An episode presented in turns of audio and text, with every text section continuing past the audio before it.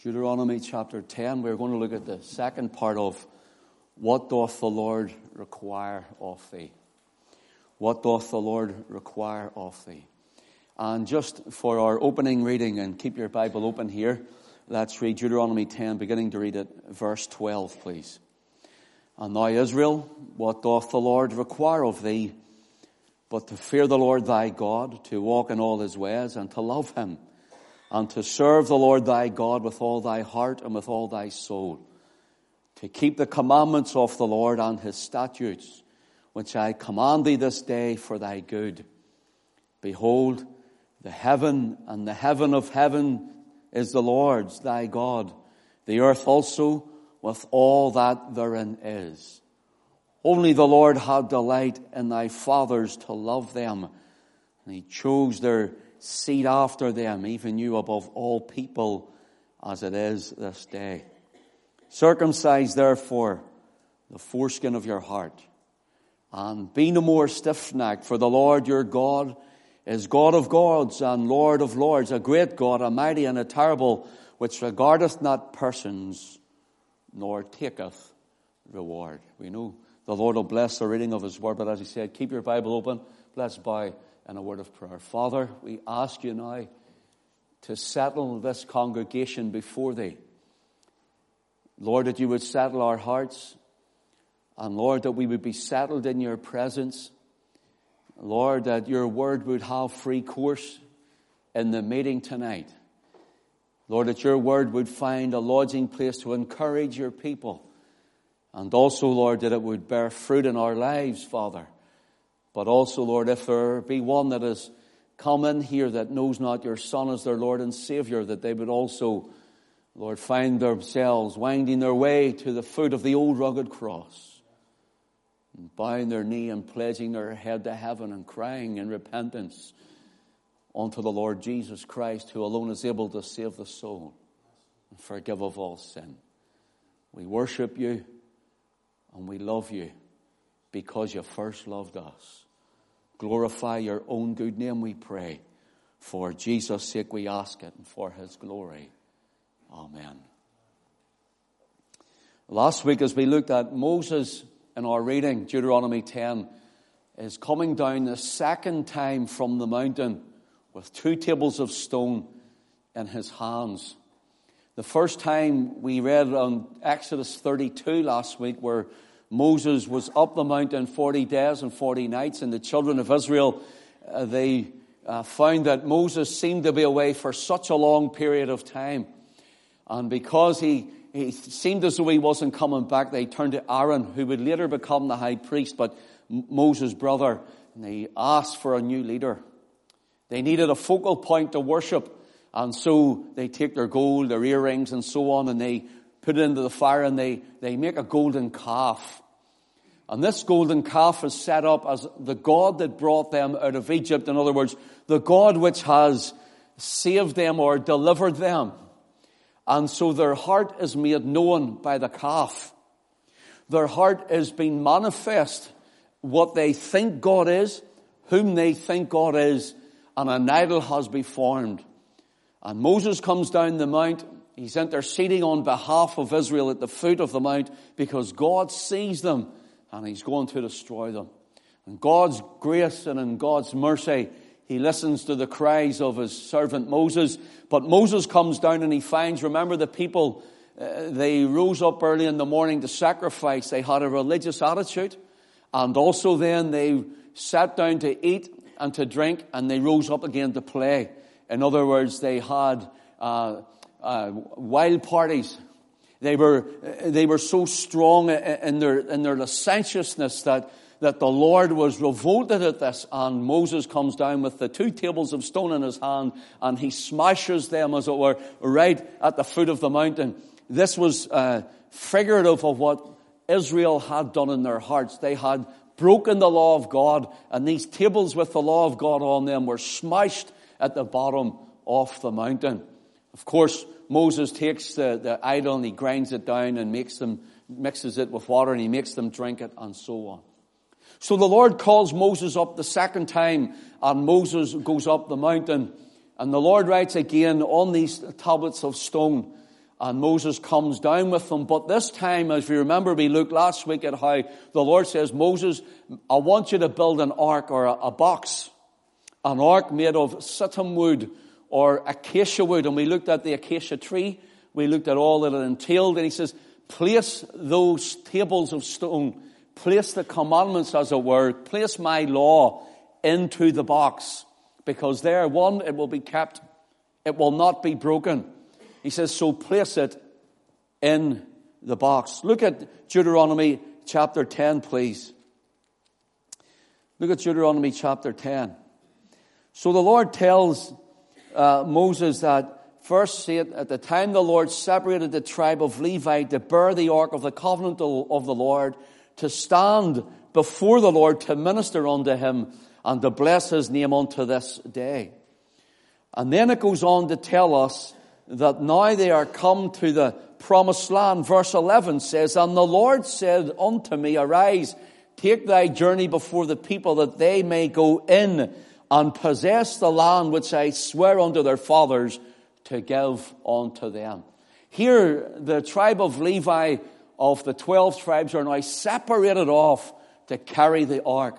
And so the ministry before God is through this tribe and they're carrying the ark with the two tables of stone that are not broken.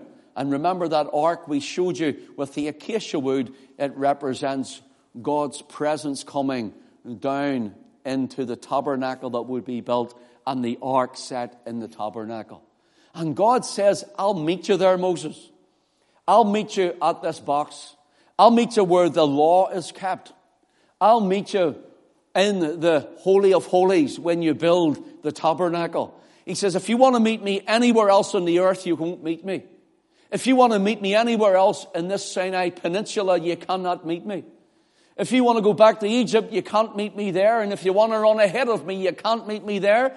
If you want to take your travels and go on through, he says, right through the promised land, you cannot meet me there even. He says, the only place that you can meet me is at this ark is in this tabernacle where I've told you to place these two tables of stone, the law which cannot be broken. And there God's glory came down where the high priest would come and he or would go once a year. But Moses met the Lord at the tabernacle face to face. You can read that through their journeys. And the Lord says, only here in all of the earth. Think about it. Think about it, friend. Maybe, maybe you're not even saved. Think about it and you say, well, I'll meet God and I'll come to God my way. I'll meet him and, and I'll come to God with my works or my religion or my denomination or my church affiliation. I'll meet God as I see fit and do as I want to do it because I think God would be like this. Then what you've done is made an idol in your own mind of who God is in your mind and not who God is according to his word.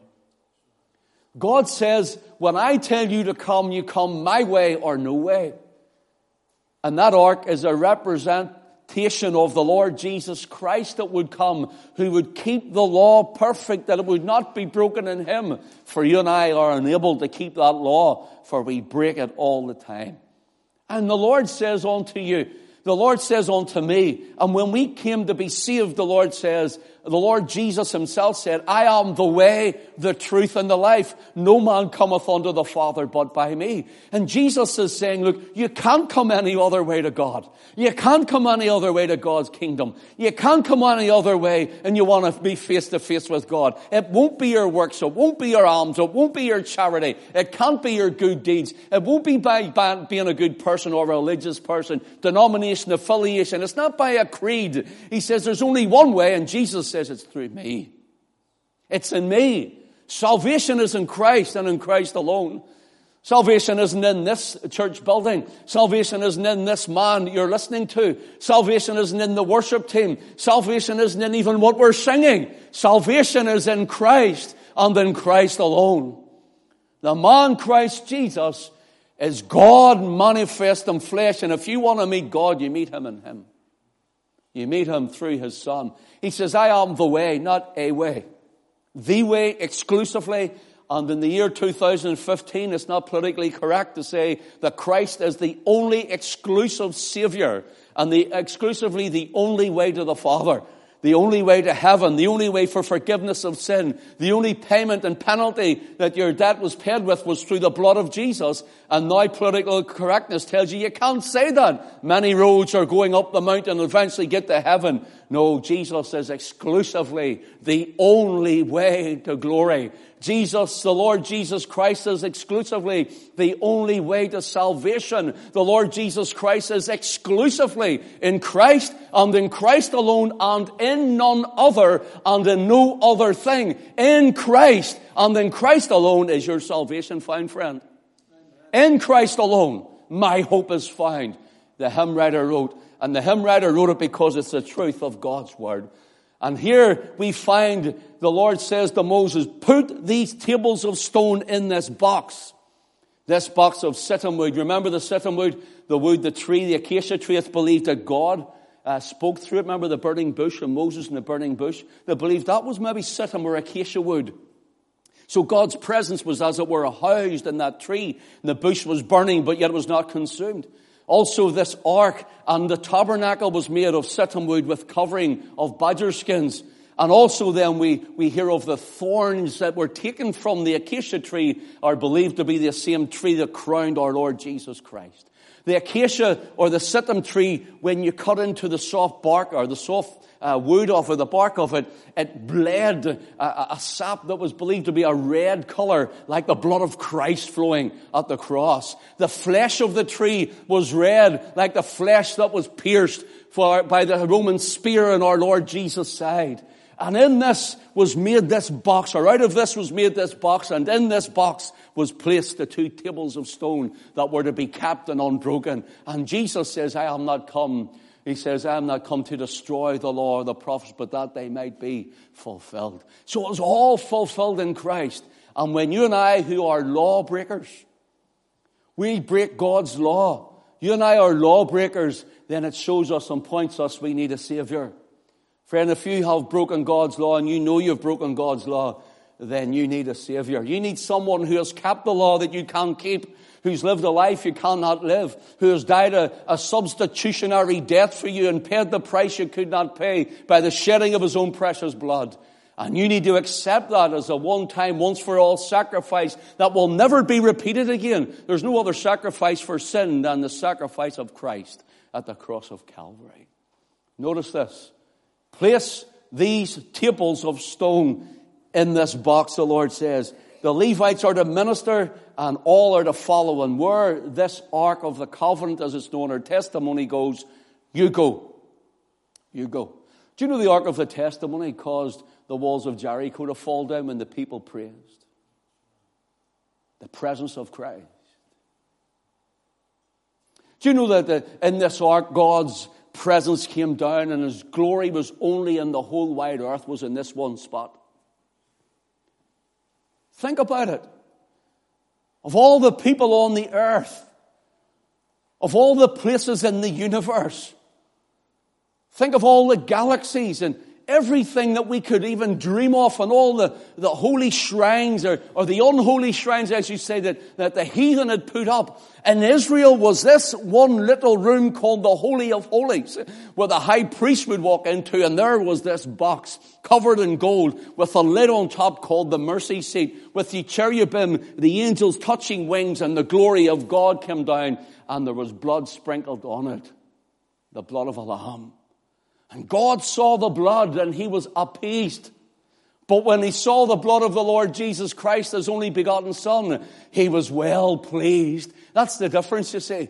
The blood of the Old Testament, it didn't wash away their sin. It appeased a holy God who had wrath against them because of their sin. But when Christ comes and you enter into Christ and Christ enters into you and you trust in Him, this is what happens. He is not only appeasing God, God says He's well pleased with the blood of His Son.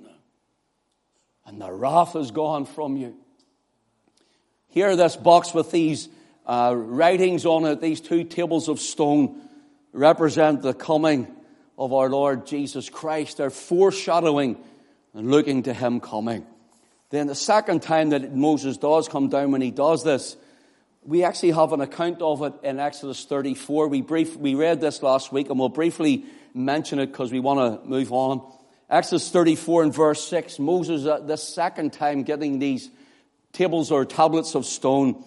It says, And the Lord passed by before him and proclaimed, The Lord, the Lord God, merciful and gracious, long suffering and abundant in goodness and truth, keeping mercy for thousands, forgiving iniquity and transgression and sin, and that will by no means clear the guilty. Did you hear that? He says, I'm, I am merciful and I'm gracious and I'm long suffering. He says, but I will by no means clear the guilty. The guilty of what? Breaking my law. But we're all guilty, but Jesus kept it for you. And when you accept the sacrifice of Christ on the cross, then you're no longer under the curse of this law. You find the mercy of God and the salvation of the Lord in your life, visiting the iniquity of the fathers upon the children, upon the children's children, unto the third and fourth generations. We looked at how we must, for our nation's sake, we must, for our nation's sake, break the curse that is upon this nation, because your children will grow up ungodly if you teach them it. And then their children will grow up not knowing the Lord and the devil will take over. And next thing we have a full nation of ungodliness. In fact, we have it already, but for the, the few who are holding to the truth of God's word. We must break this curse upon our nation. For God says he will forgive iniquity. That is perversity and depravity. Guilty by guilt which is contracted from what the fathers have taught. Secondly, transgression which means national sin and individual sin. The transgression is the breaking of God's law, moral and religious rebellion against Him. You think of the religious rebellion in Britain tonight. You think of the religious rebellion in Britain tonight. And who do you think of? Oh, well, we must think of Islam or we think of this. And you can think of all of that. You know what I do? I just think of those who take God's law and say it's no more. Full stop.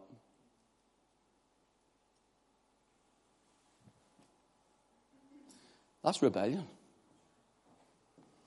God, our Father, gave us His Son that He would keep the law and the curse was removed, but the law of the Lord remained. Now, we break it every day. We don't intentionally break it every day, but we break it every day and we live in grace because of Christ. And sin, he says, are, are offenses which are habitual. If you remember last week, I showed you uh, uh from Isaiah chapter 5 and verse 18 about the Lord says, You are like men pulling carts with rope. Gives the idea they're habitual sin, they're carrying it. And friend, you know, uh, brother, sister, I remember the days when I was in my sin and it wore me down and it wore me out and it tired me to such a place where I even at times didn't even want to live anymore because it was so sinful, because it was getting up to so much, because my body was wrecked by the things that the world had done to me. And I was pulling up with a cart. It was wearing me out. I was carrying my gods with me. My gods couldn't help me. My gods couldn't save me. My gods couldn't rescue me. In fact, my gods were dragging me to a devil's hell. My gods were dragging me to the devil's hell. And the God of alcohol, and the God of drugs, and the, and the God of, of worldliness was upon me. And I was pulling it with a rope like on a cart. And after a while, your legs get tired and your body gets tired and you get weary. And the next thing you're collapsing under the weight of it. And your God cannot help you. Only the living God can lift a man and a woman. Only the living God can come and rescue a soul. Only the living God, and there's only one true living God, and his name is the Lord Jesus Christ. Only Christ alone. The Lord says, Israel, you're like this. I look at our nation. So many established churches, even full of pomp and ceremony. Christ has nowhere to be found. In Deuteronomy chapter 10, these rewritten tables of stone in this Shittim wood ark are placed there. And we showed you how this is the law kept. This is the law unbroken. It shows a man has broken it. Now it's kept. It's unbroken the second time. And in Deuteronomy 10, we're about to go into the promised land. The Lord says, Now, we're going to have a covenant between me and you. Do you want to go to God's promised land? There has to be a covenant made between you and God. Well, look at it in a minute. We looked at how Romans 10 and verse 4, Paul tells us, For Christ is the end of the law for righteousness to everyone that believeth. The word end is the word telos, which means termination or limit. In other words, the law, it, it's in every one of us, the law was broken, it's broken, it's broken. Thou shalt not steal, thou shalt not commit adultery, and thou shalt not murder, and all sorts. And, you know, and all these, all these Ten Commandments were being broken everywhere. All of us doing it. But suddenly the law comes and there's one in the whole of the universe. There's one in the whole of planet Earth. There's one man and one only in the whole of time. From Adam right to now. One and one alone. Not two, not three or four, not a few or a couple. There was one and he hung on a cross. And when the, the law comes looking and says, let's test this one out, it terminates in him. It's the end for the law comes and finds it's been capped in this one. It terminates like a bus or a train turning at a station, a terminal. It's nowhere else to go. The law can't go any further because Christ has ended it within himself. And so Ken says, I trust him for he has kept it for me. He has shed his blood that I may be washed clean of my sin, that the Father would be well pleased with me in Christ, and I would be declared righteous by faith. And oh friend, brother, sister, I know many of you done that too. And the law no longer has a curse upon you and upon me because of Jesus. Would you say, Praise the Lord this evening? Bless his holy name. It terminated in Christ. It turned around in him. Now, Galatians chapter 3, verses 24 and 25, we want to look at this for a moment. Paul says, Wherefore the law was our schoolmaster to bring us unto Christ, that we might be justified by faith, or we might be just as if we had never sinned because of our faith in Him. In other words, here, Paul says there's a schoolmaster that brought us to Christ, and the law is that schoolmaster. Verse 25, he says, But after that faith has come, we are no longer under the schoolmaster. Now, what is Paul saying? The word here for schoolmaster, if I can get the pronunciation right, it's the word pedagogos. Pedagogos. And it can mean schoolmaster, the law is our schoolmaster. The law is our guardian and our tutor. Paul takes this from, especially in, in the, the time when Paul lived, in the, the culture of the Romans and the Greeks and other cultures around there, they had what was known as a pedagogos. And a pedagogos was a, was a slave in a house that had been uh, brought up uh, uh, and in that house and well trusted for a long time. In other words, the master of the family and the master of the house seen their son or their daughter, well, usually it was a son that would grow up and, and seen that they needed uh, put into shape, they needed watched over, and they came from, if you want, the better classes because they were able to do this. It came from a more elevated class or a middle class, if we would call it today. And what happened was this these children were growing up, they weren't allowed to go out without the pedagogos. This is the slave. He walked with them. They went to school, he followed them. They were coming back again, he was with them. They weren't allowed to go across the door. The slave, the pedagogos as he was known, he walked with them. They went out to play with their friends. He went and he watched over them. And what he did was he taught them morals. He taught them the rights and the wrongs, and he pointed them in the right way, and he showed them the right things. And he would have called the, the, the boy over and he says, Now listen, that's not right, don't do this. You can't live like that, don't speak like that, don't act like that. You're, you're a child who's growing up proper, in other words. And so this pedagogos followed them everywhere they went. Normal duty was that not only would they follow him, but this guardian or uh, this pedagogos, this tutor, would keep watch over them even at night when they went to bed, they sat beside or outside the door. Paul says the law, God's moral law, the Ten Commandments, placed in that box that was kept the second time, that wasn't broken. He says, That law is your schoolmaster, he says. That law is your pedagogos. He says, That law was to follow you, to walk with you. That law was to direct you. That law was to help you. That law was to keep you. That law was to, to instruct you. That law was whether you go to bed at night and you wake up in the morning, it was there. It's in front of you, it's before your eyes, and Paul says, that's the pedagogos, the schoolmaster. And what does it do? It brings us onto Christ. Let me show you what I mean. Let me tell you what I mean.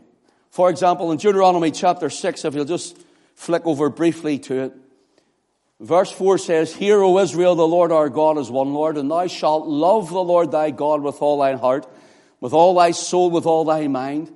And these words which I command thee this day shall be in thine heart, and thou shalt teach them diligently unto thy children, and shalt talk of them when thou sittest in thy house, and when thou walkest by the way, and when thou liest down and when thou risest up, and thou shalt bind them for a sign upon thine hand, and they shall be as frontlets between thine eyes. And thou shalt write them upon the posts of thy house and on thy gates. Notice that's everywhere you go, here is the law of God.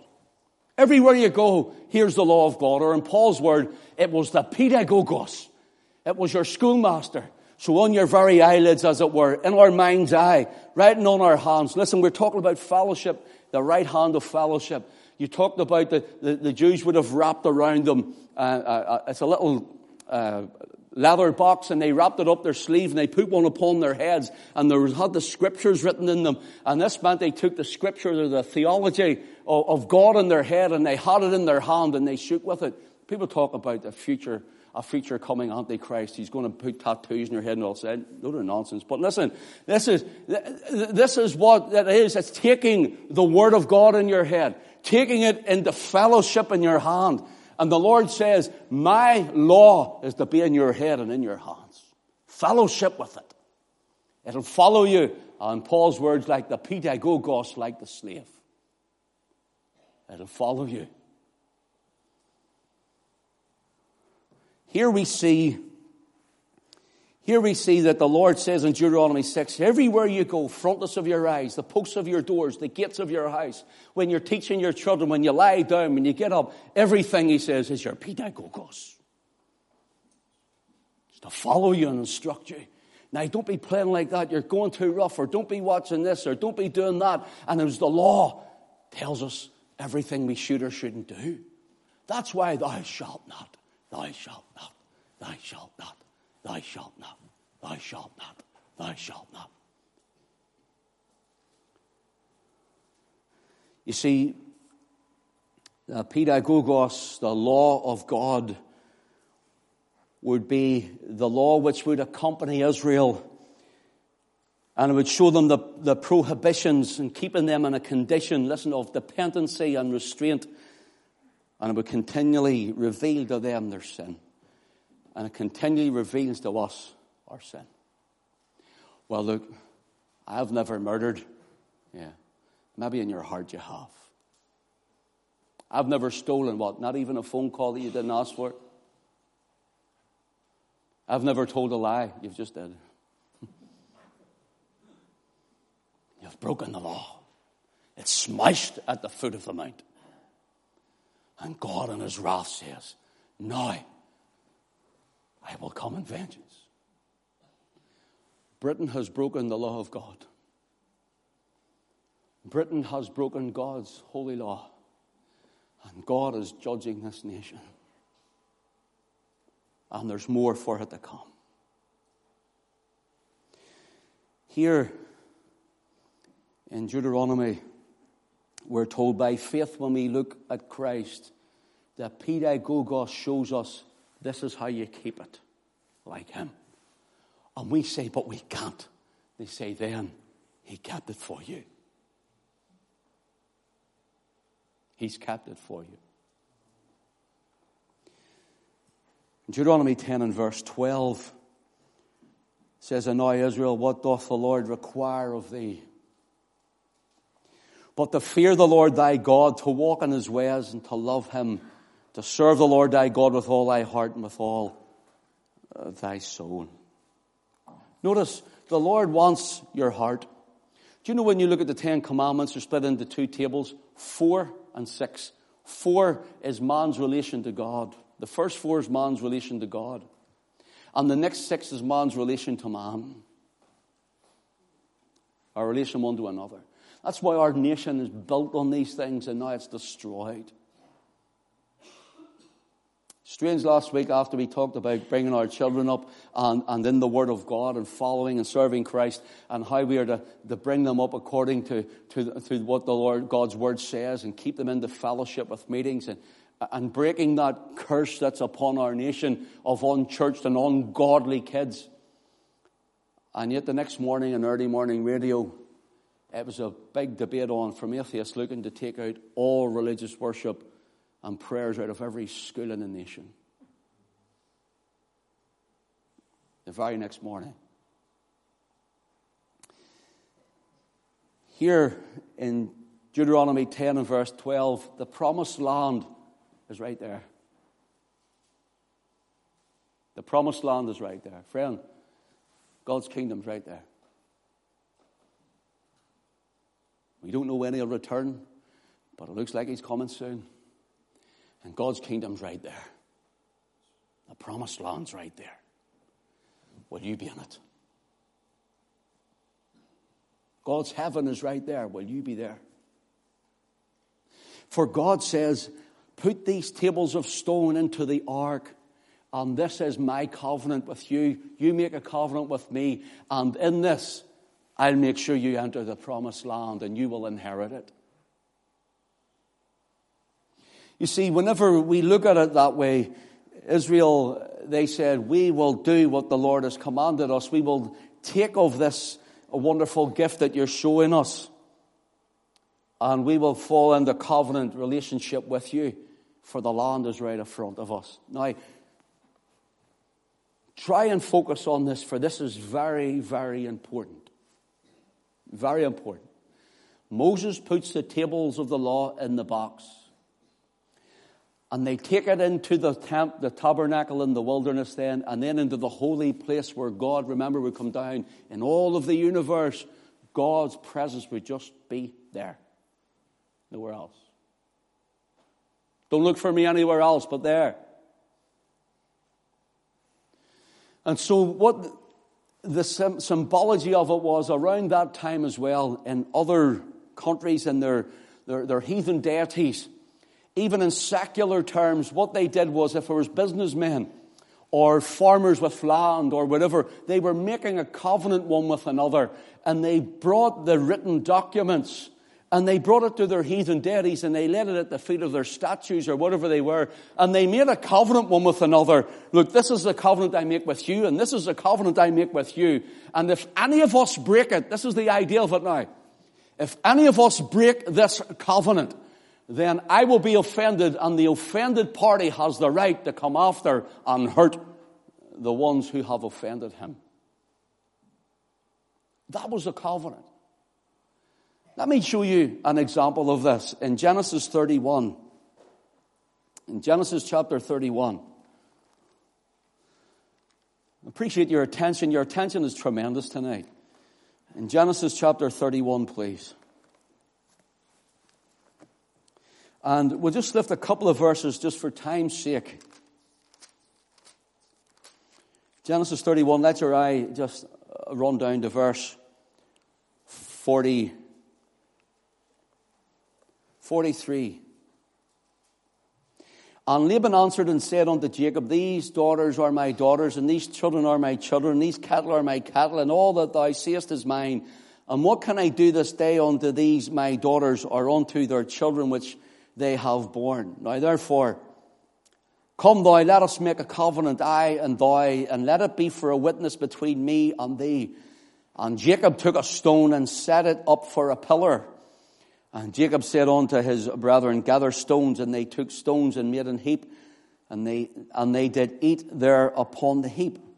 And Laban called it Jegarsah Hadutha.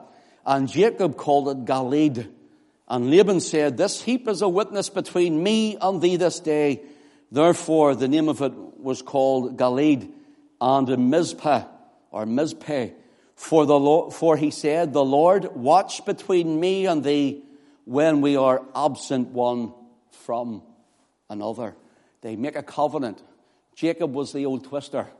Jacob had that twisted nature, and he worked seven years to have his first, to have his wife. Uh, uh, he worked for Laban for seven years to have his, his wife Rachel, and he swapped Rachel for Leah, so he had to work another seven years. He was he was joked himself and twisted. Oh, Laban joked uh, Jacob, and he had to work another seven years for Rachel. So then Jacob says, I'll get my own back and wanted his pound of flesh. And he went and he done what he thought he would do. And he took of his cattle and there's a whole story behind it. And Laban comes and his daughters are now leaving and Laban's feeling the pinch of this. You've taken my daughters. You're breaking my heart. You're, you're taking my land. You've taken, taken off my land and you're taking my cattle. So by the time they come here to save battle or war or hurt, they turn a stone up and they say, this is going to be a witness. Before God, here's a witness. That this is called the uh, heap of stones to witness or a witness heap. That's what it meant. And so they made that, and notice this what he says in verse 49. They called it Mizpah, for he said, The Lord watch between me and thee when we are absent one from another. Now, I'm going to try, I don't mean to hurt anybody here. I don't mean to disappoint anybody here. And I don't mean to offend you. But if you go to some uh, Christian bookshops and you'll get cards and it says Mizpah on it. The Lord watch between me and thee while we're absent one from another. Somebody's going away to a foreign country or away for a while and, you know, my heart's with you and I love you so much. Maybe a boyfriend and a girlfriend. I don't know, a husband and a wife. Mizpah, the Lord watch between me and thee while we're absent one from another. You know, the hearts and the flowers are bursting everywhere. That's not what it means. That is not what it means. Let me tell you what it means. They made a covenant before God. And Laban came uh, to Jacob, and Jacob to Laban. They made this covenant between them, and they, it goes like this The Lord watch you.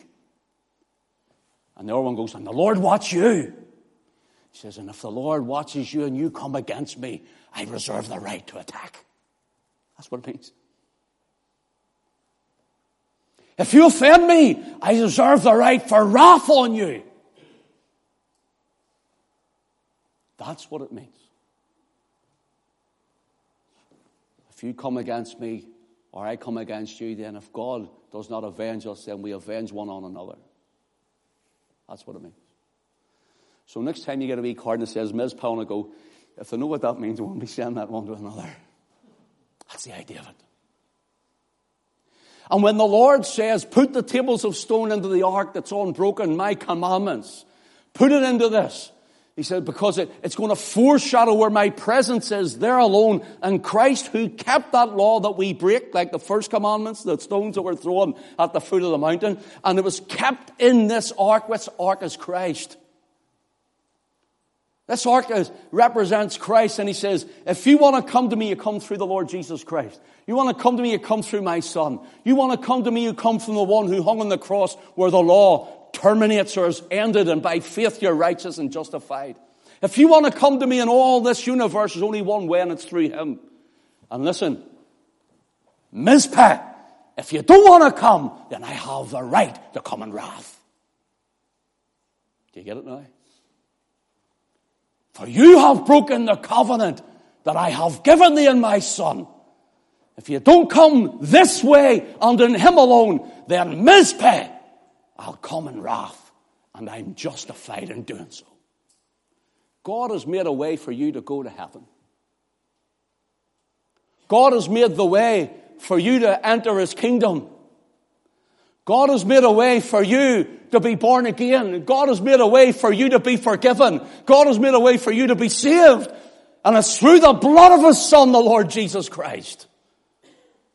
He says, if you don't come this way, you've broken this covenant, for in him my law is kept. He says, and I'll come in wrath on you.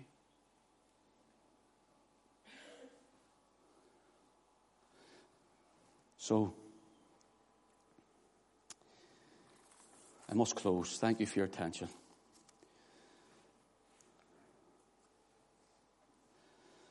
You can read in Micah 6 and 8 when you go home that the Lord asks again, What doth the Lord require of thee? And this is a way in the future. Israel is separated into two kingdoms the house of Israel in the north and the house of Judah in the south. And Samaria is the northern capital. Judah, or Jerusalem, is the capital of the southern kingdom. And Micah prophesies the destruction of both capitals and two nations. And it says in Micah 6 and 16, For the statues of Omri are kept, and all the works of the house of Ahab, and you have walked in their counsels. In other words, you have broken my law. Omri and Ahab's son, were kings in the house of Israel. And they were idolatrous, they were lawbreakers. And the Lord sends Micah even into Judah and says to Jerusalem, See, as the Lord carried away the house of Israel, so he says, Jerusalem will fall also. And they didn't listen. I wonder, is there someone who will listen and realize that all is in Christ? There's an old Puritan called George Swinnock. And George Swinnock says, The law is a court of justice, but the gospel is a throne of grace. The law is a court of justice, but the gospel is a throne of grace. Do you know all of us who are saved, do you know that the law has been a court of justice? And all of us were found guilty, but now when we see his son who kept that law in the place where we meet him, we realize something. We realize we're at the throne of grace, saved by grace alone. This is all my plea. Jesus died for all mankind, Jesus. He died for me. Brothers and sisters, what a wonderful Savior to think that everything that this law, this pedagogos, which caused the young ones to grow up until they reached uh, adulthood or, or maturity, and they learned to walk in proper ways the, the, the pedagogos followed these young men until they grew up to be young men who were able to conduct themselves and walk in the ways that their father wanted them to walk because the pedagogos had made sure of it. And the law of God was the same. But when we realized that this pedagogos wasn't doing us any good, it was weak through our flesh. The law of the Lord is perfect, converting the soul, but it was weak in you and I. But when it points us to Christ, we grow up and the law is written in our hearts. It's written in our minds. And you can read Hebrews yet, I haven't time. When you go home, the Lord says, I'll make a new covenant with the house of Israel and the house of Judah, taking it from Jeremiah 31, and I will write the law upon their minds and in their hearts. And we grow up to walk in the way through the guiding of the Spirit. We walk in the way that our fathers would have us. I mean, our Father, rather, would have us to glorify his son. I trust all are saved. I trust you know him because there's a broken covenant. There's broken law. And God may come and avenge at any moment. God bless his word to all of our hearts this evening.